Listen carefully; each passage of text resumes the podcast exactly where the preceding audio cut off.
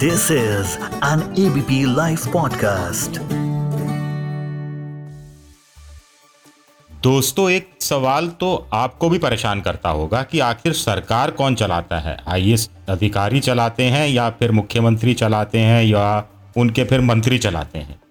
नमस्कार, मैं हूं आपका दोस्त विजय विद्रोही और आप सुन रहे हैं ABP live podcast news in depth में। आज हम इसी बात की चर्चा करेंगे। यूपी में बीजेपी के ही नेता कह रहे हैं कि योगी जी ने पूरी सरकार नौकरशाही के भरोसे छोड़ दी है। राजस्थान में पायलट गुट के विधायक कह रहे हैं कि नौकरशाही ने गहलोत सरकार का भट्टा बैठा दिया है। ऐसा ही कुछ अन्य राज्यों से भी गाहे बिगाहे सुनने को मिल जाता है। आखिर ये माजरा क्या है?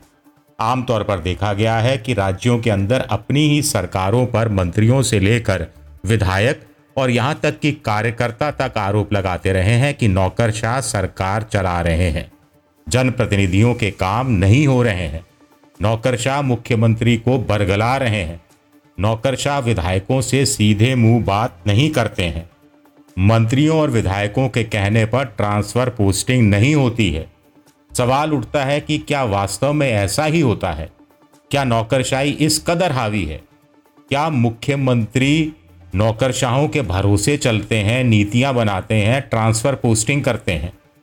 क्या मुख्यमंत्री नौकरशाहों से कहते हैं कि मंत्रियों विधायकों के काम नहीं होने चाहिए या फिर उनकी निगाह में लाए बिना नहीं होने चाहिए? क्या नौकरशाह सच में ऐसा करते हैं?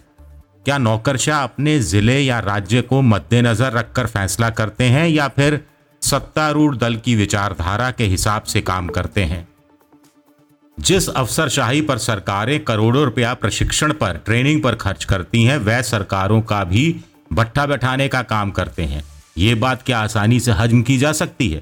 आइए इन सब सवालों के जवाब तलाशने की कोशिश करते हैं न्यूज़ इन डेप्थ में। अगर राज्य विशेष की बात करें तो नौकरशाह का मतलब है जिले में कलेक्टर और एसपी पुलिस। इसी तरह राज्य की राजधानी में मुख्य सचिव, महानिदेशक पुलिस और विभिन्न मंत्रालयों के सचिव नौकरशाही की जद में आते हैं। इसी तरह मुख्यमंत्री दफ्तर में, जिसे हम सीएमओ या चीफ मिनिस्टर ऑफिस कहते हैं, मुख्यमंत्री के मुख्य सचिव होते हैं, निजी सचिव होते हैं, दूसरे सचिव होते हैं। इसमें चाहे तो आप सलाहकारों को भी जोड़ सकते हैं। इन सलाहकारों में प्रेस सलाहकार, आर्थिक सलाहकार, अन्य किसी खास मामलों के सलाहकार शामिल होते हैं। आमतौर पर सलाहकार, जिसमें हम प्रेस सलाहकार को छोड़ दें, आमतौर पर जो सलाहकार होते हैं वो रिटायर नौकरशाही होते हैं। इसके अलावा मानवाधिकार आयोग, अल्पसंख्यक आयोग, महिला आयोग, सूचना आयोग, खादी आयोग आदि आदि आयोग में काम करने वाले भी ज़्यादातर नौकरशाही होते हैं। ऐसे तमाम नौकरशाहों से जनप्रतिनिधियों का काम पड़ता है। वैसे इन्हें नौकरशाही कहा जाए या फिर अफसरशाही, इस पर अलग से बहस की जा सकती है। गालिब साहब को जब वजीफ़ा मिलना शुरू हुआ तो उन्होंने शेर पढ़ा, गालिब हुए वजीफेदार दो शाह को दुआ, वो दिन गए जो कहते थे नौकर नहीं हूँ मैं। यानी गालिब ने साफ कर दिया कि वजीफ़ा मिलने लगा यानी बादशाह या राजा के दरबारी हो गए तो आज़ादी के दिन भी पूरे हो गए।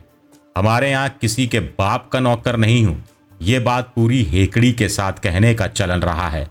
यानी नौकर होना, नौकरी करना जिल्लत की बात समझी जाती रही है, लेकिन अब वो दौर हवा हुआ। अब तो नौकरी किसी नेमत से कम नहीं है। अब तो वजीफ़ा संस्कृति है। वजीफ़ा मनपसंद मंत्रालय में ट्रांसफ़र का है, रिटायरमेंट के बाद भी कोई सलाहकार नुमा पद मिलने की लालसा का है। यहाँ बहुत बार देखा गया है कि जाति विशेष के मुख्यमंत्री, जाति विशेष के कलेक्टर, एसपी के साथ जाति विशेष के अफसरशाहों को महत्व देते हैं, मलाईदार विभाग देते हैं, खाऊ समझे जाने वाले ज़िलों की कमान सौंपते हैं। फिर से गालिब का शेर याद आता है, बना है साहब का मुसाहिब फिरे है इतराता, बना है साहब का मुसाहिब फिरे है इतराता, वरना इस शहर में गालिब की आबरू क्या है। एक सच्चा किस्सा सुनाता हूँ। एक राज्य में एक जाति विशेष के मुख्यमंत्री थे। उनकी ही जाति के एक पुलिस एसपी को इस वजह से मलाईदार ज़िला मिल गया। 5 साल जमकर मौज काटी गई। 5 साल बाद जब मुख्यमंत्री पूर्व हो गए तो भी नाता तोड़ा नहीं। मलाईदार ज़िला हाथ से जाता रहा। पुलिस मुख्यालयों में फाइल के ढेर के बीच वो बैठा दिए गए। होली, दिवाली, शादी ब्याह, जन्मदिन के मौके पर हाजिरी लगाने आते और कुछ नजराने के साथ आते। पूर्व मुख्यमंत्री ने एक दो बार टोका भी, भाई अब तो ठंड में लगे हो, हर बार कुछ लाना जरूरी नहीं है। लेकिन एसपी साहब नहीं माने।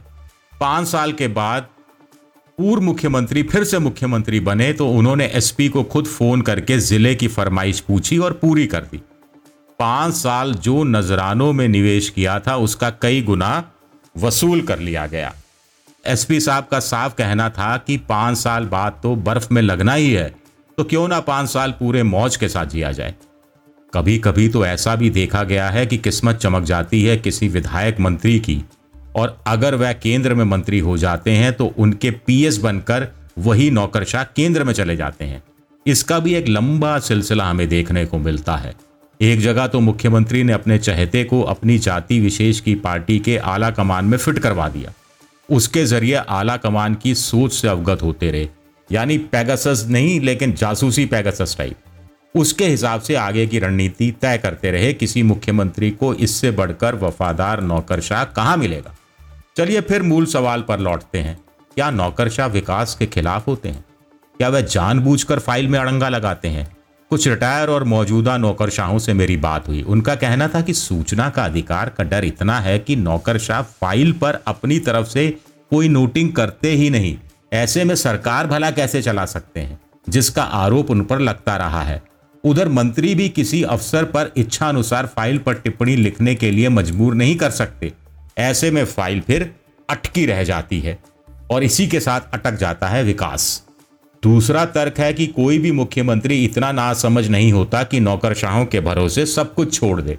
तीसरा तर्क, जो समझदार मंत्री होते हैं वो जानते हैं कि नौकरशाह से कैसे निपटा जाता है, वो किसी भी योजना में इतने किंतु परंतु डाल देते हैं और कानूनों का इतना हवाला देते हैं या पुराना कोई मामला उछाल देते हैं कि मंत्री कन्फ्यूज हो जाता है। ऐसे में समझदार मंत्री राह निकाल लेता है, उस राह पर अमल करने का हुक्म जारी कर देता है, लेकिन जो कंफ्यूज हो जाता है वो फाइल या तो पेंडिंग रख देता है या फिर नौकरशाह के हिसाब से चलना शुरू कर देता है। नौकरशाह को तो भाई अपनी नौकरी बचानी होती है, कोई आरोप ना लग जाए इसकी पुख्ता व्यवस्था करनी होती है। मंत्री जी या विधायक जी का क्या है, आज हैं कल नहीं है, आज सत्ता में है कल नहीं है, लेकिन मुकदमे तो नौकरशाह को ही झेलने हैं भाई। नौकरशाह को तो 60 साल तक नौकरी करनी ही है। कोलगेट कांड इसका उदाहरण है। 1,86,000 करोड़ के कथित घोटाले में कोई मंत्री नहीं नपा, लेकिन 1-2 कोयला विभाग के अधिकारियों को अदालतों के चक्कर काटने पड़े और 2 को सजा भी हो गई। लेकिन ऐसा भी नहीं है कि हर बार अफसर फाइल पर नोटिंग नहीं करने पर अड़ जाते हैं और हर बार मंत्री या विधायक की चलती नहीं है। मिलकर बैठकर काम होते भी हैं और विकास के काम भी होते ही हैं। धीरे धीरे बोल रहा हूं मैं, ये आप समझ रहे हैं ना मैं क्या कहना चाह रहा हूं। अंत में सरकार चुनाव बाद रहेगी या चले जाएगी, इसका अंदाजा नौकरशाहों को खूब होता है। चुनाव की घोषणा होते ही नौकरशाह बदलने शुरू हो जाएं, अचानक कायदे कानूनों के हिसाब से काम करने लगें और संदिग्ध फाइलें रोकने लगें तो समझ लीजिए कि सरकार जा रही है। अगर नहीं बदल रहे हैं तो समझ लीजिए कि सरकार रिपीट हो रही है। आजकल तो नया ट्रेंड देखने को मिलता है, विपक्षी मुख्यमंत्री उम्मीदवार जो होता है वो पहले से ही धमकाना शुरू कर देता है कि अफसर लोग संभल जाएं, हम सत्ता में आने वाले हैं, सत्ता में आए तो फिर छोड़ेंगे नहीं। कुछ केंद्र में डेपुटेशन पर चले जाते हैं। ऐसे में यहाँ चलते चलते ममता बनर्जी का उदाहरण दिया जा सकता है। केंद्र ने ममता के रिटायर होने वाले मुख्य सचिव का दिल्ली तबादला कर दिया। आपको पता होगा वो तूफानग्रस्त इलाकों का प्रधानमंत्री का दौरा, उसमें मुख्य सचिव का नहीं आना, ये सब बातें। ममता ने मुख्य सचिव को रिलीव नहीं किया, केंद्र ने दबाव की रणनीति बनाई तो मुख्य सचिव ने जबरन रिटायरमेंट ले लिया और रिटायरमेंट लेते ही ममता ने मुख्य सचिव को अपने कार्यालय में बतौर सलाहकार रख लिया। लो कर लो बात। चलिए आगे की बात अगले हफ्ते करेंगे न्यूज़ इन डेप्थ में। अब अपने दोस्त विजय विद्रोही को इजाज़त दीजिए और सुनते रहिए एबीपी लाइव पॉडकास्ट।